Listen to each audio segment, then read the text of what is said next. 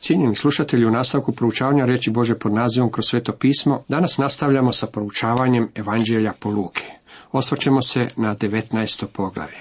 Tema ovom poglavlju glasi Isus ulazi u Jerihon i Zakejev dom, Zakejevo obraćenje, prispodoba od deset mina, Isus ulazi u Jeruzalem, Isus plaće nad gradom, Isus čisti hram. Kao prvo Isus ulazi u Jerihon i Zakejev dom. Zapamtimo da je u trenutku kada se desio ovaj događaj Isus Krist bio na svom putu za Jeruzalem, kako bi umro na križu. Na tom svom posljednjem putovanju on prolazi kroz grad Jerihon i uđe u Jerihon dok je njime prolazio. Luka nam je rekao kako je Isus bio u Samarijskoj zemlji. Kada je napustio Samariju, zaputio se prema Jeruzalemu. Čini se da je skrenuo sa utabane staze, no, jeli, on je otišao u Jerihon zbog toga što se ondje nalazio jedan grešnik. U stvari u Jerihonu su se nalazila dva ili tri grešnika, gospodin je rekao i da ih mora vidjeti i krenuo po njih. Ako vam promakne gibanje u ovom odjeljku, tada ćete propustiti cjelokupnu poruku sadržanu u njemu. Jerihon je bio grad kojeg je Bog predao u Jošujine ruke. Prokljetstvo je bilo izrečeno nad svakime tko ga pokuša ponovno izgraditi. Čovjek kojega je ponovno izgradio u Ahabovo doba požnjao je prokletstvo u svoj njegovoj punini. U Isusovo vrijeme ovaj je grad nalikovao mjestu za odmor, nekoj vrsti Las Vegasa onog vremena. Mnogi su ljudi provodili svoje odmore ondje. Ovdje su živjeli poreznici, carinici su bili nalik suvremenoj mafiji. Oni su bili sakupljači poreza i narod ih je prezirao. Rečeno nam je da je Isus ušao i prošao kroz Jerihon. On je također ušao i prošao kroz ovaj svijet.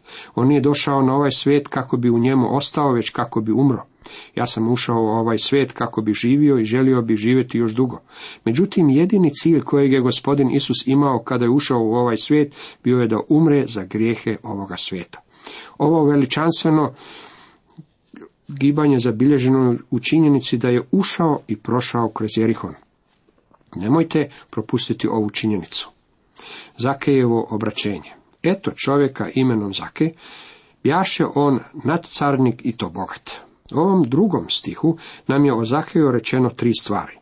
Boži duh ima poseban način jednim potezom pera da nam priopći sve što trebamo znati o nekoj osobi. Prva stvar koju smo naučili o ovome čovjeku je činjenica da mu je ime bilo Zake. Kada sam u riječniku pronašao da njegovo ime znači čist, počeo sam se smijati, a moja žena ušla u moju radnu sobu kako bi vidjela što je to tako smiješno. Zamislite si carinika koji je bio čist. Njemu je ovo ime bilo dano kad je bio maleno dijete. Njegov otac i njegova majka su ga pogledali i mislili su da je on najdragocijenija mala beba na svijetu. Kada je odrastao, mislim da je u Jerihonu bilo puno smijeha kada bi ga netko bio nazvao njegovim imenom. Rekli bi mu, halo, čisti, kako ime za čovjeka koji sakuplja porez. Zake je bio glavni među carinicima. Njegovi roditelji nisu niti sanjali što će od njega postati.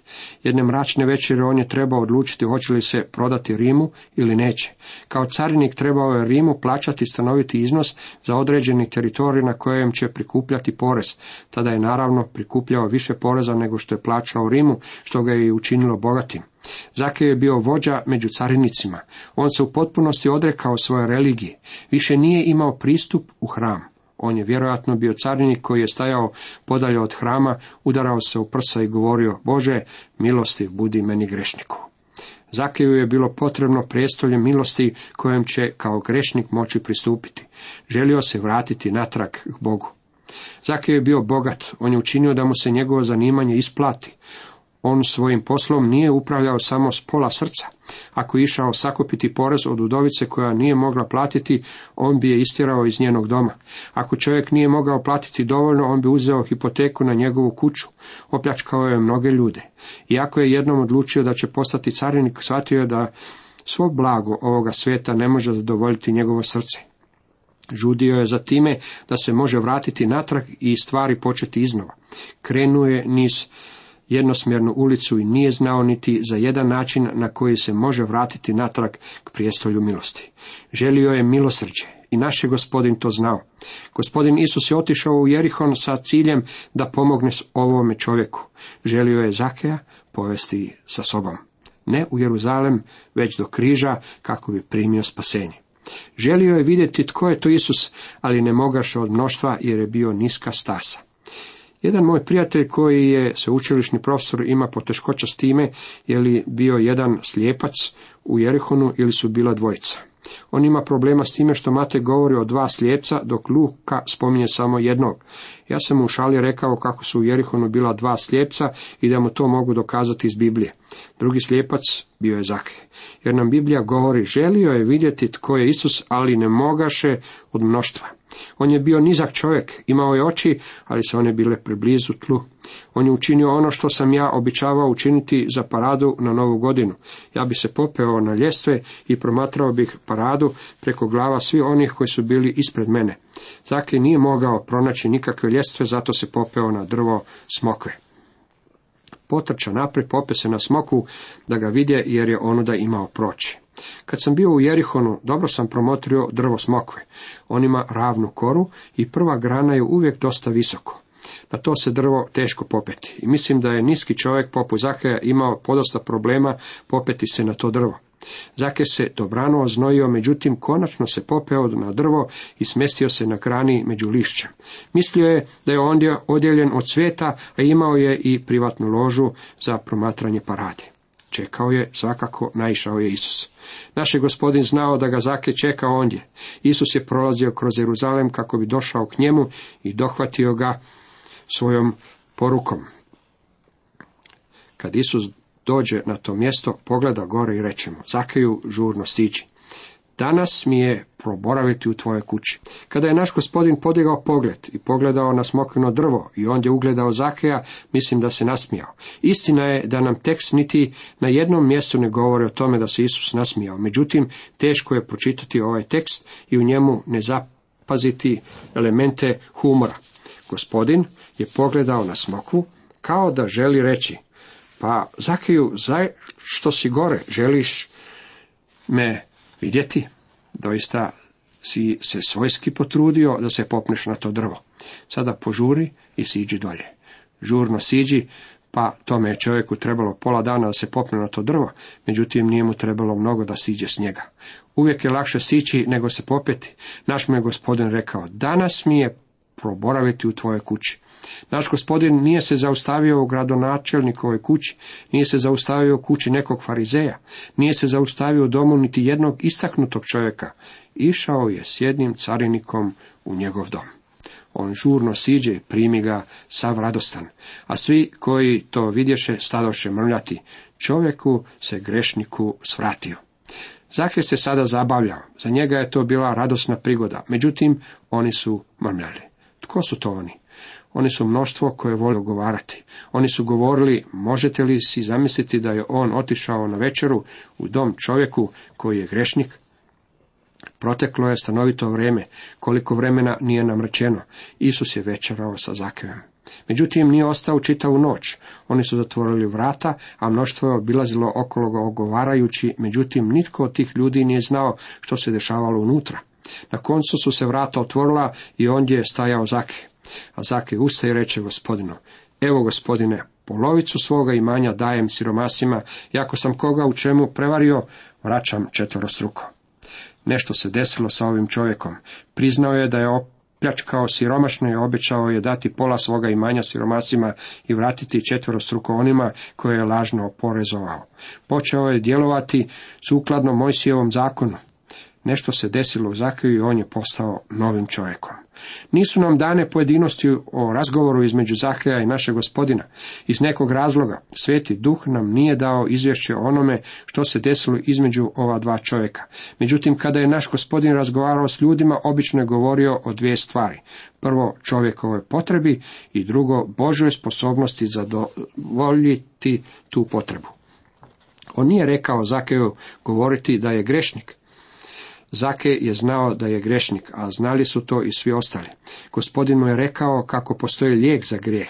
Rekao me, ja idem u Jeruzalem umrijeti na križu kako bi postojalo prestolje milosti za tebe, Zakeju.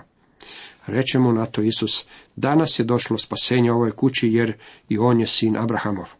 Zahej je bio isključen od prijestolja milosti koje se nalazilo u hramu trenutkom kada je postao carinikom. To je prijestolje milosti ukazivalo na gospodina Isa Krista i na njegovu krv koju je prolio za nas na križu. Gospodin je želio da ovaj omraženi čovjek zna da on odlazi u Jeruzalem umreti i da će njegova smrt osigurati prestolje milosti za njega. Ovaj se carinik odlučio za Krista i postao je novim čovjekom. Da sin čovječi dođe potražiti i spasiti izgubljeno. Zapazite kako Zakej nije došao na vrata svoje kuće i rekao želim dati svjedočanstvo. Isus spašava, drži i ispunjava. Umjesto toga rekao je pola mojeg imanja dajem siromasima i ispravit ću stvari koje su bile krive. Po tome ja znam da je ovaj čovjek u istinu bio obraćen. Osim toga, dragi moji prijatelji, to je jedini način na koji će svijet znati da ste vi obraćeni. Oni to neće znati po vašem svjedočanstvu. Oni to znaju samo po onome što vide u vašem životu. Da nije bilo njegovog promijenjenog života, ja nikada ne bi znao da se ovaj carinik obratio. Zakejevo iskustvo je dobra ilustracija onoga što Jakov kaže. Inače, mogao bi tko reći ti imaš vjeru, a ja imam djela. Pokaži mi svoju vjeru bez djela, a ja ću tebi djelima pokazati svoju vjeru. Zake je dijelima pokazao svoju vjeru. On nije govorio o svojoj vjeri, on ju je pokazao. Sve danas ne osluškuje za nečim, sve danas gleda za nečim. Zake je imao ono za čime svijet gleda. Isus je večerao s njim i njegov se život promijenio. Isus još uvijek ulazi u vaš grad i prolazi njime gdje god se on nalazio i on želi večerati s ljudima koji ga ne poznaju. On želi razgovarati o vašoj duši i o vašem spasenju. Što ćete učiniti? Je li on već prošao kroz vaš dom? Je li već pokucao na vrata vašeg srca? Jeste li ga pustili da uđe? U nastavku prispodoba o deset mina. Kako su oni to slušali, dometnu on prispodobu, zato što bjaše nadomak Jeruzalemu i oni mislili da će se umak pojaviti kraljevstvo Bože. Isus se sada približio Jeruzalemu. Mnogi njegovi sljedbenici, uključujući tu i njegove apostole, mislili su da će sada Isus ustanoviti svoje kraljevstvo na zemlji. Međutim, on je išao u Jeruzalem, kako bi ondje umro. Pokazat će im da će kraljevstvo biti odgođeno za drugo vrijeme. Reče, dakle, neki je ugledan čovjek imao otputovati u daleku zemlju da primi svoje kraljevstvo pa da se vrati. Neki ugledan čovjek u ovoj prispodobi predstavlja gospodina Isa Krista. On će primiti kraljevstvo od svoga oca, ne od nas. On ne traži od nikoga da glasa za njega sljedeći puta kada dođe. Ljudi će ga ili prihvatiti ili će biti uništeni. Prvi puta je došao kao spasitelj, drugi puta doći će kao kralj.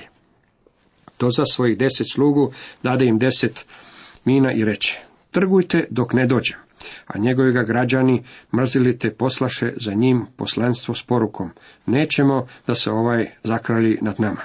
To je poruka koju svijet ima za gospodina Isa Krista danas. Ovo međutim neće zadržati Boga da svoga sina pošalje natrag na zemlju.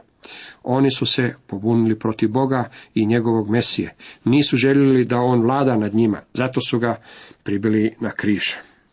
Kad je on primio kraljevstvo, vratio se naredi da mu dozovu one sluge kojima je predao novac, da sazna što su zaradili. Pristupi prvi reče, gospodaru, tvoja mina donje deset mina. Rećemo, valjaš slugo dobri, u najmanjem si bio vjeran, vladaj nad deset gradova. Dok je on odsutan, dragi prijatelji, vama je dao pominu. Svakome od svih svojih slugi dao je priliku, a ta prilika je mina. Morate biti vjerni onome na čime vas je on učinio upraviteljem. Vaša mina može biti cijeli grad, nekoliko ljudi ili vaš dom. Što god to bilo, morate biti vjerni. Neki će zaraditi pet mina, a neki će zaraditi deset mina, dok je gospodin odsutan. Međutim, kada se on vrati, nagradit će vas u skladu sa vašom vjernosti. Dođe i drugi govoreći, mina je tvoja gospodaru donijela pet mina. I to mu reče, i ti budi nad pet gradova. Treći opet dođe govoreći gospodaru, evo ti tvoje mine. Držao sam je pohranjenu u rupcu. Bojao sam te se jer si čovjek strog, uzima što nisi pohranio, žanje što nisi posijao. Kažemo, iz tvojih te usta sudim zli slugo. Znao si da sam čovjek strog, da uzimam što nisam pohranio i žanjem što nisam posijao.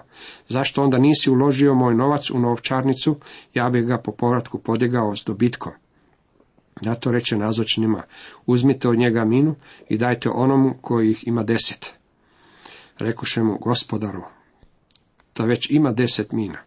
Kažem vam, svakomu koji ima još će se dati, a od onoga koji nema oduzet će se i ono što ima. A moje neprijatelje, one koji me ne htjedoše za kralja, dovedite ovamo i smahnite ih pred mojim očima.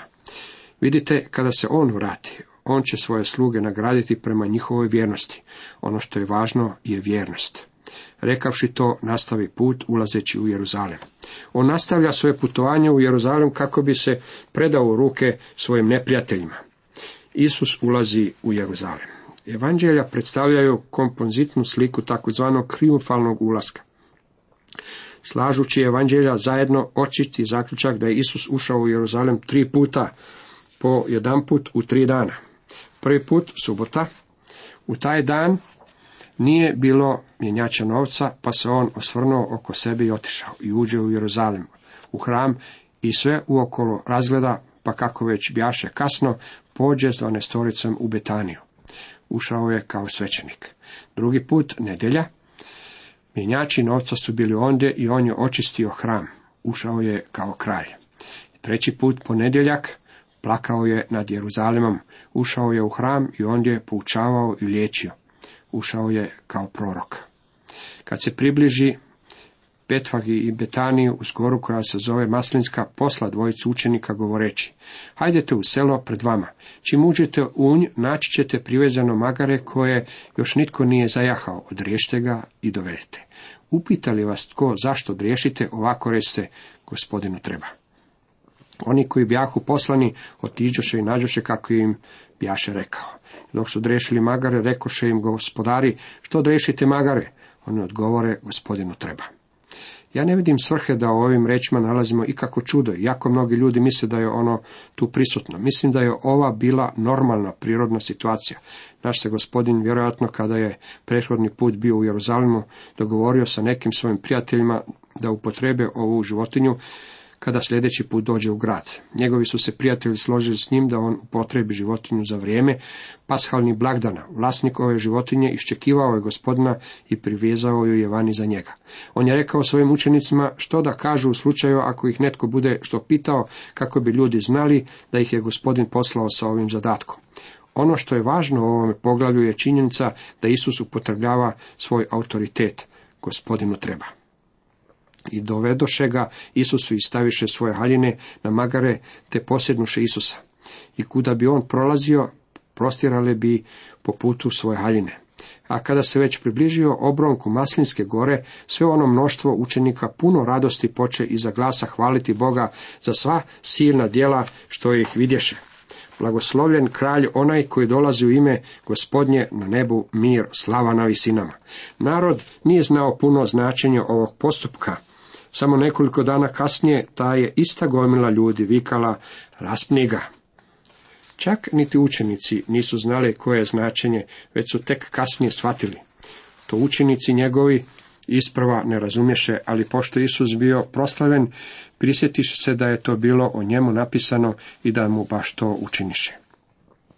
Na tomu neki farizeji iz mnoštva rekoše, učitelju, prekori svoje učenike. On odgovori, kaže vam, ako ovi ušute, kamenje će vikati. Ova epizoda sa ulaskom u Jeruzalem na način na koji je to gospodin Isus Krist učinio, jednostavno je trebala potaći rimske vlasti na akciju i to zbog dvije stvari koje je on učinio. Kao prvo, on je primio poniznost i štovanje od svojih sljedbenika. Kao drugo, nije ih ušutkao. Gospodin Isus Krist je prepoznao da su ovdje na koski bila vječna pitanja i da bi ukorili njegove sljedbenike značilo natjerati njemo kamenje na vikanje. U stvari kamenje je vikalo, jer kada je Nehemija ponovno izgradio vrata grada, na tom je kamenju bila zapisana poruka. Ti sami kamenovi zidovi su prenosili poruku evanđelja, a vrata su sama vikala, podignite vrata nadvratnike svoje, dižite se dveri vječne, da uniđe kralj slave, psalam 24. 7. redak. Valja zapamtiti kako je takozvani triumfalni ulazak završio na križu. Križ će po drugi puta doći triumfalno. U poslanici Hebrejima 9.28 piše tako i Krist jednom se prinese da grijehe mnogih ponese, a drugi će se put bez obzira na grijeh ukazati onima koji ga iščekuju sebi na spasenje. Kada sljedeći puta dođe na ovu zemlju, gospodinove će noge stajati na Maslinskoj gori. Tada će gospodin ući u Jeruzalem. Njegov pravi triumfalni ulazak bit će prigodom njegovog drugog dolaska. Njegov prvi ulazak u Jeruzalem doveo ga je do križa kako bi umro za vaše i moje grehe. Po njegove smrti i uskrsnuću nama je ponuđeno spasenje. Isus plaće nad gradom. Kad se približi i ugleda grad, zaplaka nad njim, govoreći, o, kad bi ti u ovaj dan spoznao što je za tvoj mir, ali sada je sakriveno tvojim očima. Dragi prijatelji, to je još sakriveno od njihovih očiju. Vidio sam sliku jedne konvencije koju su održale u Jeruzalemu prije nekoliko godina. Preko čitave govornice se protezao natpis Znanost će nam dati mir za naše doba. Pa znanost im nije odnijela mir. Ona je proizvela sofisticirana oružja i atomske bombe, međutim ona nije odnijela mir. Doći će dani na tebe kad će te neprijatelji tvoji opkoliti opkopom, okružit će te i pritijesniti odasvud. Smrstka će o zemlju tebe i djecu tvoju u tebi. I neće ostaviti u tebi ni kamena na kamenu zbog toga što nisi upoznao časa svoga pohođenja. Ispunjenje ovog proročanstva zapisano je u povijesti 70. godine nakon Krista. Tit Rimski sravnio je Jeruzalem sa zemlje i bez ikakve milosti pobio stanovnike grada. Isus čisti hram. Ušavši u hram, stane izgoniti prodavače. Kaže im, pisano je, dom moj bit će dom molitve, a vi od njega načiniste pećinu razbojničku i danomice naučavaše u hramu, a glavari su svećenički i pismoznanci tražili kako da ga pogube, a tako i prvaci narodni. Ali nikako naći što da učine, jer je sav narod visio o njegovoj riječi. Naš je gospodin upotrebio vrlo oštre reći kada je po drugi puta očistio hram. Ovaj njegov postupak službeno završava njegovu službu ovome narodu. Cijenjeni slušatelji, toliko za danas.